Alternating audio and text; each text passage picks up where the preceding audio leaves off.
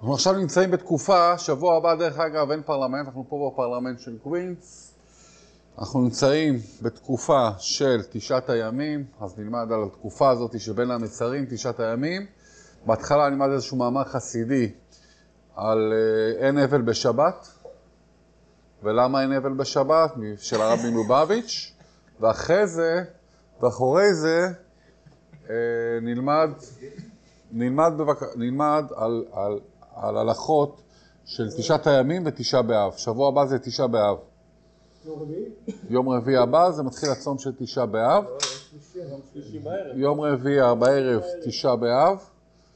אה, השיעור יהיה היום כמובן לזכות בעל האפסניה, רוני אסיס, שיזכה לשפע של ברכה, בריאות, עושר, פרנסה, עוד קוביות, לרפואה שלמה של שון בן עליזה, משה שון בן עליזה, רפואה שלמה לאברהם בן מינה. עדינה בת מרגלית, רפואה שלמה, ושמואל בן נבט. שמואל בן נבט, רפואה שלמה בעזרת השם, מזל כהנא, רפואה שלמה בעזרת השם, צחי בן ז'קלין. צחי בן ז'קלין, רפואה שלמה בעזרת השם, משה בת רוזה, רוזה בת משה, רחמים בן מרים, רפואה שלמה, כל מי שכל... יעל בת שושנה, לעילוי נשמת יעל בת שושנה. לעילוי נשמת יעל בת שושנה, וכל ה- מי שמשתתף בשיעור ומי שמאזין לשיעור, שיעשה לו שפע של ברכה, שפע של ברכות, שפע של עושר, שפע של שמחה בעזרת השם לכולם. אז אמרנו עכשיו אנחנו בתקופת בין המיצרים, ואנחנו רוצים לקרוא שיחה של הרבי מלובביץ', שהוא אמר אותה מתישהו. אה, זה כתוב בליקוטי שיחות, כרך ב', עמוד 358. אה, חורבן לצורך בניין. בין המצרים כידוע, זו תקופה, כמו שדיברנו, שקרו הרבה צרות לעם ישראל, וכמובן, השיא של זה זה שני בתי המקדש שנשרפו לנו בדיוק בתשעה באב, תשעי ועשירי באב.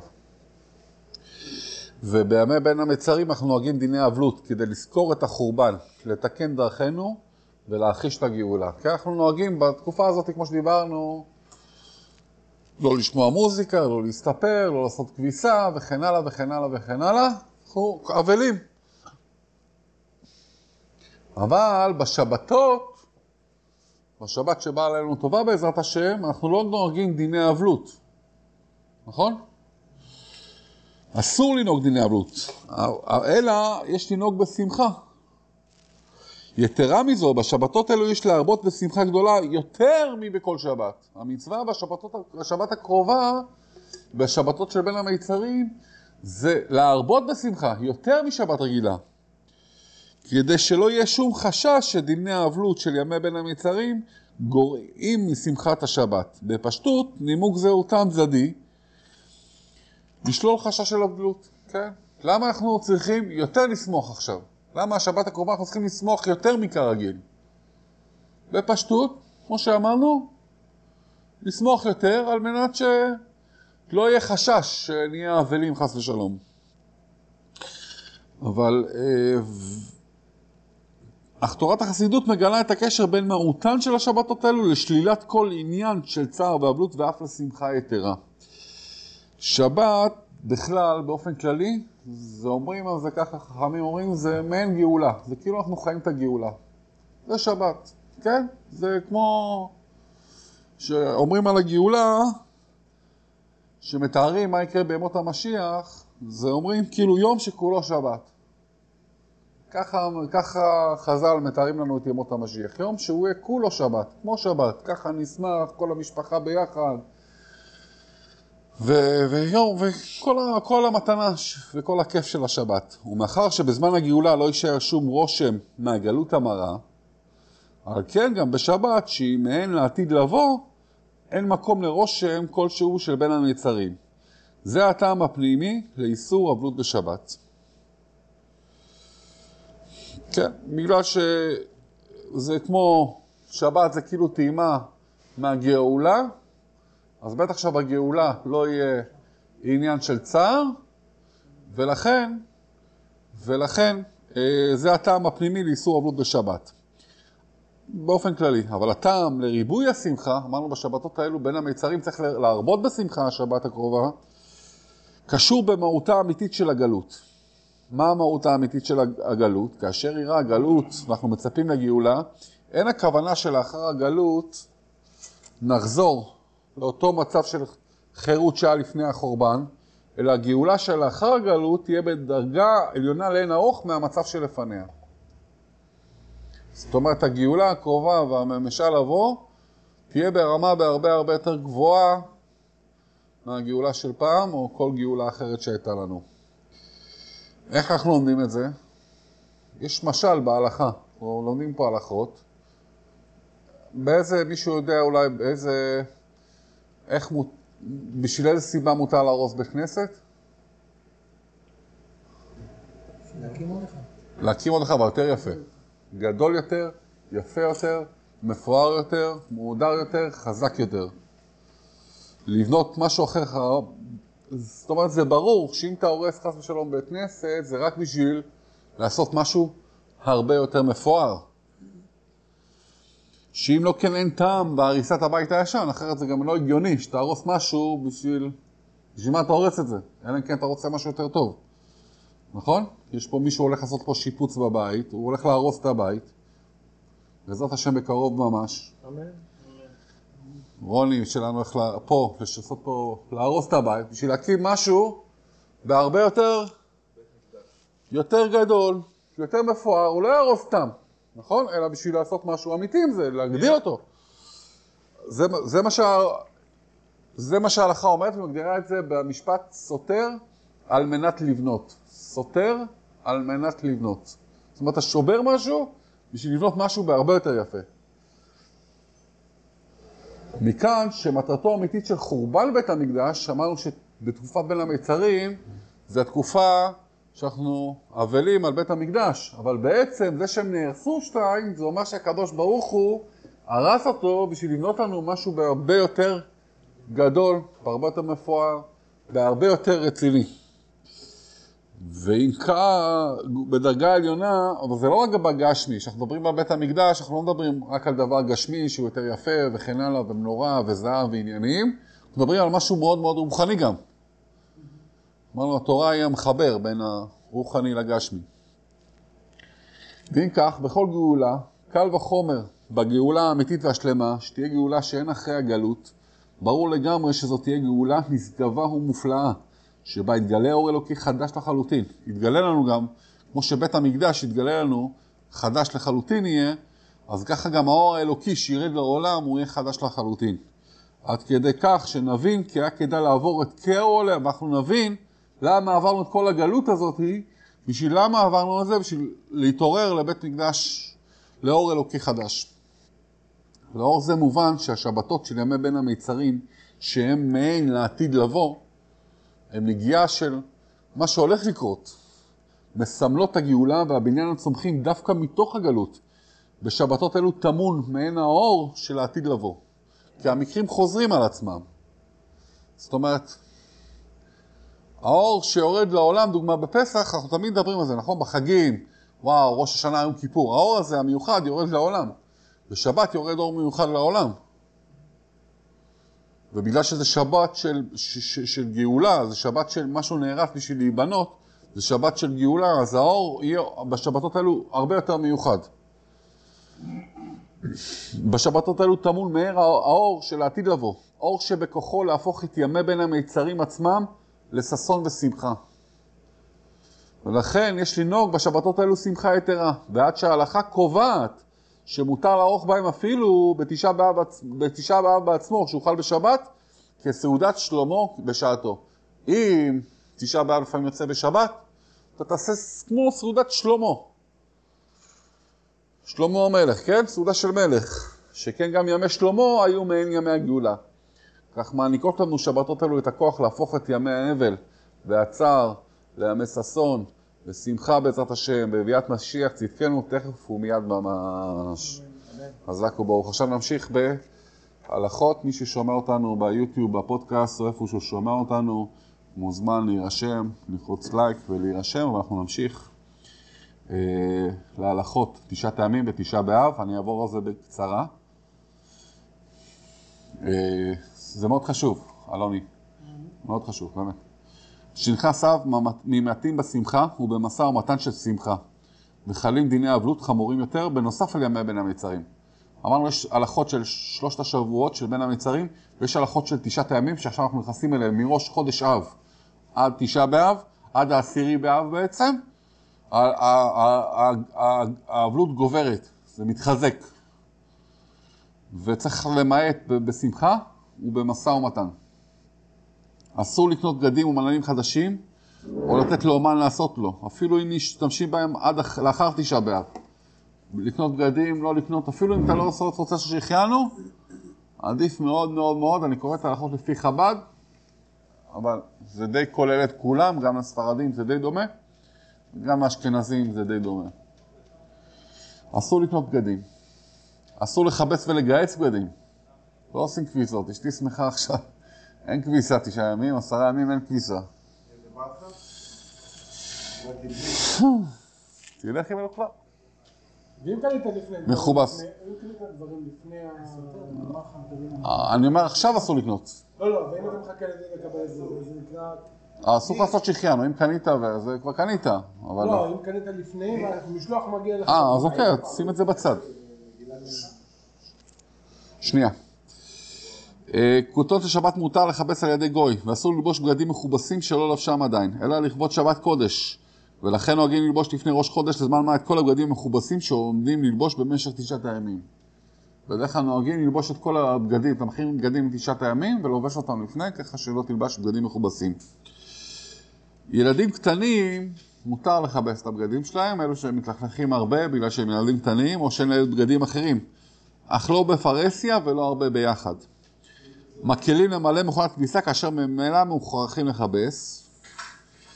הספרדים בדרך כלל לא מחפשים רק בשבוע שחל בו תשעה באב. אה, אני חושב שלפי הרב עובדיה גם, בכלל גם, גם הוא פוסק שאסור בתשעת הימים גם. בעלי הברית, המועל הסנדק והורי הבן, מותרים ללבוש לבנים ובגדי שבת. רק אם יש ברית. אה, אסור לכרוץ גופו לתענוג אפילו בצונן, אך לרפואה וצורך מצווה, וכן המצטער מפני החום והזיעה. אם אתה מצטער שזה חם ומזיע, אז כן מותר להתקלח, אבל כעיקרון גם להתקלח לא רצוי. להסריח כל השבוע. לא, הוא אומר, אם אתה מצטער מפני החום והזיעה, הטובל בכל ערב שבת, מותר לטבול וללחוץ ראשו, פניו, ידיו ורגליו לשבת. אסור לאכול בשר ולשתות יין. אנחנו בתקופה שאסור לאכול, בשביל זה היום הזמנו סושי, בגלל שאסור לאכול בשר ויין בתשעת הימים. בשבת כן, כן, אבל הסושי זה לא פיסט כאילו? זה לא משמח אותך? לשבת אין בעיה. זה לא משמח אותך שאתה אוכל? אין, אין שמחה אלא בבשר ויין. לא. סושי משמח גם כן. אין שמחה אלא בשר ויין. אה? אני מעדיף, אני, הרבה יותר ישמח אותי אם היינו אוכלים עכשיו סטייק טוב. אתה. הוא- רוב האנשים, הוא- רוב האנשים. גם. כן, רוב האנשים כן. חוץ מהצמחונים, רוב האנשים. כן, ואין הרבה צמחונים. כל החברים שלי, לא? אין נכנסים לדירה חדשה בתשעת הימים. ופעם ענה הרבי מלובביץ', טוב לדחות לאחר ט"ו באב בכלל, לא לחכות לתש עשירי באב, אלא בכלל ט"ו באב. ופעם אחרת הורה, ואם אפשר בחודש אלול, הוא חודש הרחמים. ואם בכלל אפשר לדחות את זה לאלול, חודש קדימה, אז בכלל תיכנס. עצת הרבי בדבר טיפול רפואי, ואם אפשר, יש לדחות לאחר יום התשיעי באב, וכל עכבה לטובה. אבל אם חס ושלום הרופא דוחק ואומר לך, אחי, אתה חייב לעשות את הטיפול הזה, אז תלך. אבל אם זה טיפול שאתה יכול לדחות אותו, יש לעשות, יש לעשות זאת קודם שבת חזון. זה תשעת הימים. שבוע הבא אמרנו, תשעה באב, הצום. הלכות ומנהגי חב"ד לצום תשעה באב. זה סידר את זה הרב יוסף שמחה גינזבורג. ערב תשעה באב. אחר חצת היום, הערב, לא לומדים, לומדים דברים המותרים בתשעה באב, כמו איוב ודברים הרעים שבירמיהו ומדרש. ב- בתשעה באב עצמו, אפילו לדברי תורה לא לומדים. רק איוב ודברים הרעים שבמגילת ירמיהו. אמירת שיעורי חיטת היום וכל שאר לימודי רמב"ם, אה, לכתחילה לפני חצות היום, בדיעבד עד השקיעה, לימודי רמב"ם רק לפני חצות, לימודי עניין בית הבחירה, על פי סדר לימודו של כל אחד ואחד, כמו בחיטת. זאת אומרת, לכתחילה לפני חצות היום, בדיעבד עד השקיעה, במנחה אין אומרים תחנון. אחרי זה סעודה מפסקת. מי יודע איך עושים סעודה מפסקת לתשעה באב? נהוג לשבת על הארץ, ולא מורידים נעליים, ואסור לאכול שתי תבשילים. אבל פירות, זה רק לתשעה באב. יום כיפור זה משהו אחר, זה דווקא מצווה לאכול. פה, יש פה מצווה לאכול פחות. מותר, אבל פירות חיים או חמאה וגבינה חיים, אפילו כמה מינים מותר. ואסור לשתות משקאות חריפים, בקפה או תה מותר. לא ישבו לאכול שלושה ביחד. שלושה, שלא יהיה שמחה בשולחן. אז לא אוכלים אפילו שלושה ביחד. ואם אכלו, לא יזמנו. מותר לאכול עד, עד השקיעה. נוהגים לאכול בסוף הסעודה פת טבולה באפר. מה? פת בסוף הסעודה, אתה רואה מזל שבאת לשיעור. אה? ביצה קשה וקרה, טבולה גם באפר. ועל שם, שם הכתוב, ויגרס בחצץ שיניי, הכפישני באפר. ואם אוכלים תבשיל בסעודה מפסקת, יש נוהגים לאכול את הביצה אחרי ברכת המזון. זה גם הספרדים, אשכנזים, וככה זה לפי הרבי מלובביץ'. צום של תשעה באב. אמרנו את המנחה, אכלנו את הסעודה המפסקת, אכלנו את הביצה באפר. צום תשעה באב. לפנות ערב, חולצים את הנעליים ומסירים את הפרוכת בבית הכנסת, וכיסוי הבימה ועמוד השץ, מסירים. בשעה, בתשעה באב נועלים נעלי גומי ובד או סנדל שאינו אור. לא לובשים שום דבר מאור, לובשים הכל קרוקס או משהו כזה. מדליקים אור, רק מה שנחוץ לקריאת הקינות. אחרי 18, עושים 18 בכנסת, אומרים קדיש תתקבל, ואז יושבים על הארץ וקוראים איכה. כולם בבית כנסת הולכים לבית כנסת, יושבים על כנסת, יושבים על הרצפה וקוראים איכה ישבה בדד. בכל פרק המתחילים באיכה, מגביהים את הקול יותר, פסוק השיבנו אחורים, אומר הקהל בקול רם יחד עם החזן. בתשעה באב, לגבי תלמוד תורה, אפילו בתשעה באב, שאסור לקרוא בתורה בתשעה באב, משום שנאמר, פיקודי השם ישרים משמחי לב, חייבים ללמוד תורה בכל רגע ורגע, אלא שהלימוד הוא בחלקי התורה המתאימים ליום זה, כמו מגילת איכה. כבוד קדושת האדמו"ר השב, נשמתו עדן, היה לומד בכל שנה ושנה בתשעה באב, מדרש שחקר רבה, בסוגיית רבי יוחנן בפרק נזיקין, זה בגיטין. גם בהמשך המת לעת, תשעה באב, יש לאורך סיום. אה, לפי חב"ד, לא נוהגים לישון על הארץ או לשים אבן תחת הראש. כן? אני חושב שספרדים שמים, נכון? ארז. ספרדים שמים אבן על הראש, לא בתשעת, אתה לא זוכר? כאלה שמים על הראש. אבי, נכון? ספרדים שמים אבן מתחת לכרית? שחרית של תשעה באב, שיעור נטילת שח... ידיים שחרית בתשעה באב, רק עד קשרי האצבעות. רק עד קשרי האצבעות. אם יש לכלוך על גבי העיניים והרגילות היא לשטוף לכלוך זה במים, מותר אם תרגיל לשטוף את הפנים כל בוקר אז מותר לך לשטוף. אין מברכים שעשה לי כל צרכיי. בשחרית אין מניחים תפילין. בשחרית של uh, תשעה באב לא מניחים תפילין. ולא טלית. ואין אוחזים את הציציות ברוך שאמר או בקריאת שמע. השץ אומר עננו, בן גואל ישראל לרפאנו, שכח לומר ונזכר קודם שאמר השם, מחתימנו רפאנו, חוזר ואומר עננו ורפאנו, ואם כבר אמר השם, אומר עננו בחד שמע קולנו, וחותם ברוך אתה השם, העונה בעת צרה, ושומע תפילה. שכח גם שם, אומרה כברכה בפני עצמה, אחרי שים שלום. בשחרית אין נשיאת כפיים, ואין השץ אומר אלוקינו ואלוקי אבותינו ברכנו, אין אומרים תחנון, השץ אומר חצי קדיש, קוראים לשלושה אנשים בפרשת ואת חנן כי תוליד בנים, לשלישי הוא המפטיר, חצי קדיש, הפטרה בירמיהו, הסוף, הספר, הסוף הסיפם, מחזיר את הספר לארון ויעללו. כבוד גושת האדמו"ר מורשה, היה עולה למפטיר ולפעמים גם בשחרית וגם במנחה. האמירת כל הקינות, אשרי ובא לציון גואל, מדלגים פסוק, זה אני בריתי, קדיש שלם בלא תתקבל, עלינו קדיש יתום, בסיום תפילת שחרית אין אומרים שיר של יום, בסיום השחרית שאתה עושה לא אומרים שיר של יום, ואין כאלוקינו, לאחר מכן קורא כל אחד ואחד לעצמו, איכה. אם יש ברית מילה, מלאים אחרי הקינות. האב והאם, המוהל והסנדק מותרים ללבוש בגדי שבת, אך לא נעליים עד אחר המילה, מברכים על הכוס ונותנים לתינוקות. בש... בתשעה באב לא אומרים שלום אחד לשני. אין שאלת שלום בתשעה באב, וכן אומר, אין להגיד בוקר טוב וכדומה. לא, זה לא יום שמח, אתה אומר, אחי, בוקר טוב, שלום, שלום. לא, אבל אתה היית אומר שלום. זה לא, אין שאלת שלום ולא בוקר טוב וכדומה. או לשלוח שי לחברו, מי שאינו יודע מכך ונותן שלום, או משיבים לו בשפה רפה או בכובד ראש, וטוב שידוענו שתשעה באב היום. אתה אומר לו, אחי, היום תשעה באב, לא אומרים שלום. אמירת תהילים, חב"דניקים בדרך כלל עושים חיטת כל בוקר, אומרים תהילים כל בוקר, רק לפני מנחה ואילך. השלמה אחרי חצות הלילה כרגיל. האמירת חומש ותניא דחיטת היום רק לפני מנחה ואילך. השלמת מצאת הכוכבים. לימוד הרמב"ם רק במוצאי היום. לימוד ענייני ביני הבחירה היום אחרי חצות היום. עד חצות היום אסור לעשות מלאכה שיש בה שיעור קצת ואין מכינים צרכי סעודה ואין יושבים על הספסל.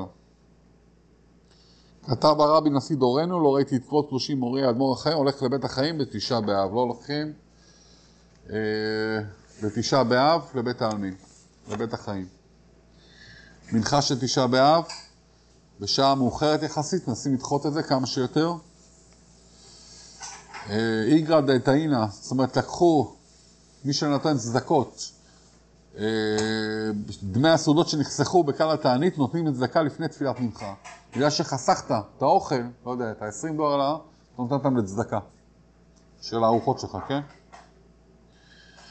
מתעטפים בטלית, זה במנחה. מתעטפים במנחה, כמה שיותר מאוחר, שמים את הטלית, שמים תפילים בברכה, קריאת שמע. למה? כדי לומר קריאת שמע בתפילים, אומרים כל שלוש הפרשיות, שיר של יום, אין כאלוקינו וכל השיעורים, השייכים לשחרית. אחר כך סדר תפילה יש, של מנחה, וידבר, קטורת, אשר, חצי קדיש, קוראים והחל. לשלושה אנשים, והשלישי מפטיר בדרשו השם בהימצאו, יעללו חצי קדיש, שמונה עשרה, אומרים נחה בבוני ירושלים, והנהננו שומע תפילה. שכח ניחם, אומר ברכה שמע קולנו, אחר הנהננו ברצה, וקודם תחזינה, או במודים קודם, ועל כולם, ואם שכח ואינו חוזר, שכח הנהננו, היא אמרה ללא חתימה, אחרי אלוקינו, נעצור קודם יהיה לרצון. בחזרת השץ אומר עלינו בן גואל לרופא, נחם בעווני ירושלים, לוקנו ולאבותינו, ברכנו, קדיש יתקבל עלינו קדיש. רוני, עוד שנייה, כפר עליך, עוד שנייה. כן. לאחר מנחה, מנחים תפילין דרבנו תם, ואומרים קריאת שמע, קדש והיה קריאך ושש סחירות. סיום הצום של תשעה באב, זה בצאת הכוכבים. והגענו לסוף, זהו. י' מלחם אב, זאת אומרת, תשעה באב צמנו, צאת הכוכבים, יצא הצום, אבל עדיין האבל ממשיך, חברים. בתשעה באב, בעשירי באב, האבל עדיין ממשיך. כי מדומה שבליל מוצא של תשעה באב נותנים את הידיים שלוש פעמים לסירועים, כמו נטילת ידיים שחרית, אבל לא ברכה. הנטילה לפני קידוש לבנה, וכן עולים מהנעליים ורוחצים הפנים תחילה. בלילה עדיין אין אוכלים בשר ויין. לא שותים בשר ויין. עד חצות היום יש להימנע גם באחד שהחיינו. אולם יש לומר שבהוספה בלימוד דט"ו באב, מתחילים כבר מתשעה באב ואילך. יש לערוך סיום גם במוצא תשעה באב. אז זאת אומרת, הצום וההנהגות האלו של בין המיצרים, כי בית המקדש נשרף יומיים, ממשיכים גם יום למחרת, עד חצות היום. הרבי הציע להתוועד שלוש פעמים אחרי ת"ב, ועל כל פנים בחמישה עשר באב ובשבת שלב של אחריו ובשבת של אחריה. שבת מברכים בחודש אלול, חודש החשבון והתשלומים, וימות שנה זה, ובשלוש פעמים הוואי חזקה. ולקשר הסיום במשפט הלכה, גם נתינת צדקה, ובמקום המתאים לקשר את הסיום מיום התיבה לרבנן, גם מסעודה והתוועדות, ויש לפרסם את זה בכל מקום אפשרי. הנוסעים למקומות השונים ייקחו עמם קופת צדקה שמזכירה או מאות אות- אודות נתינת הצדקה בפועל. חזק וברוך, חברים, לא לשכוח לשים אה, צדקה. למי ששום, הנה קופת צדקה פה, למבצעים של האוכל, מי שרוצה, כמה שהוא רוצה. מי שמקשיב לנו בפלטפורמות השונות, יכול לעשות לייק ו share. חזק וברוך. אמן. אתה לוחץ אה, stop.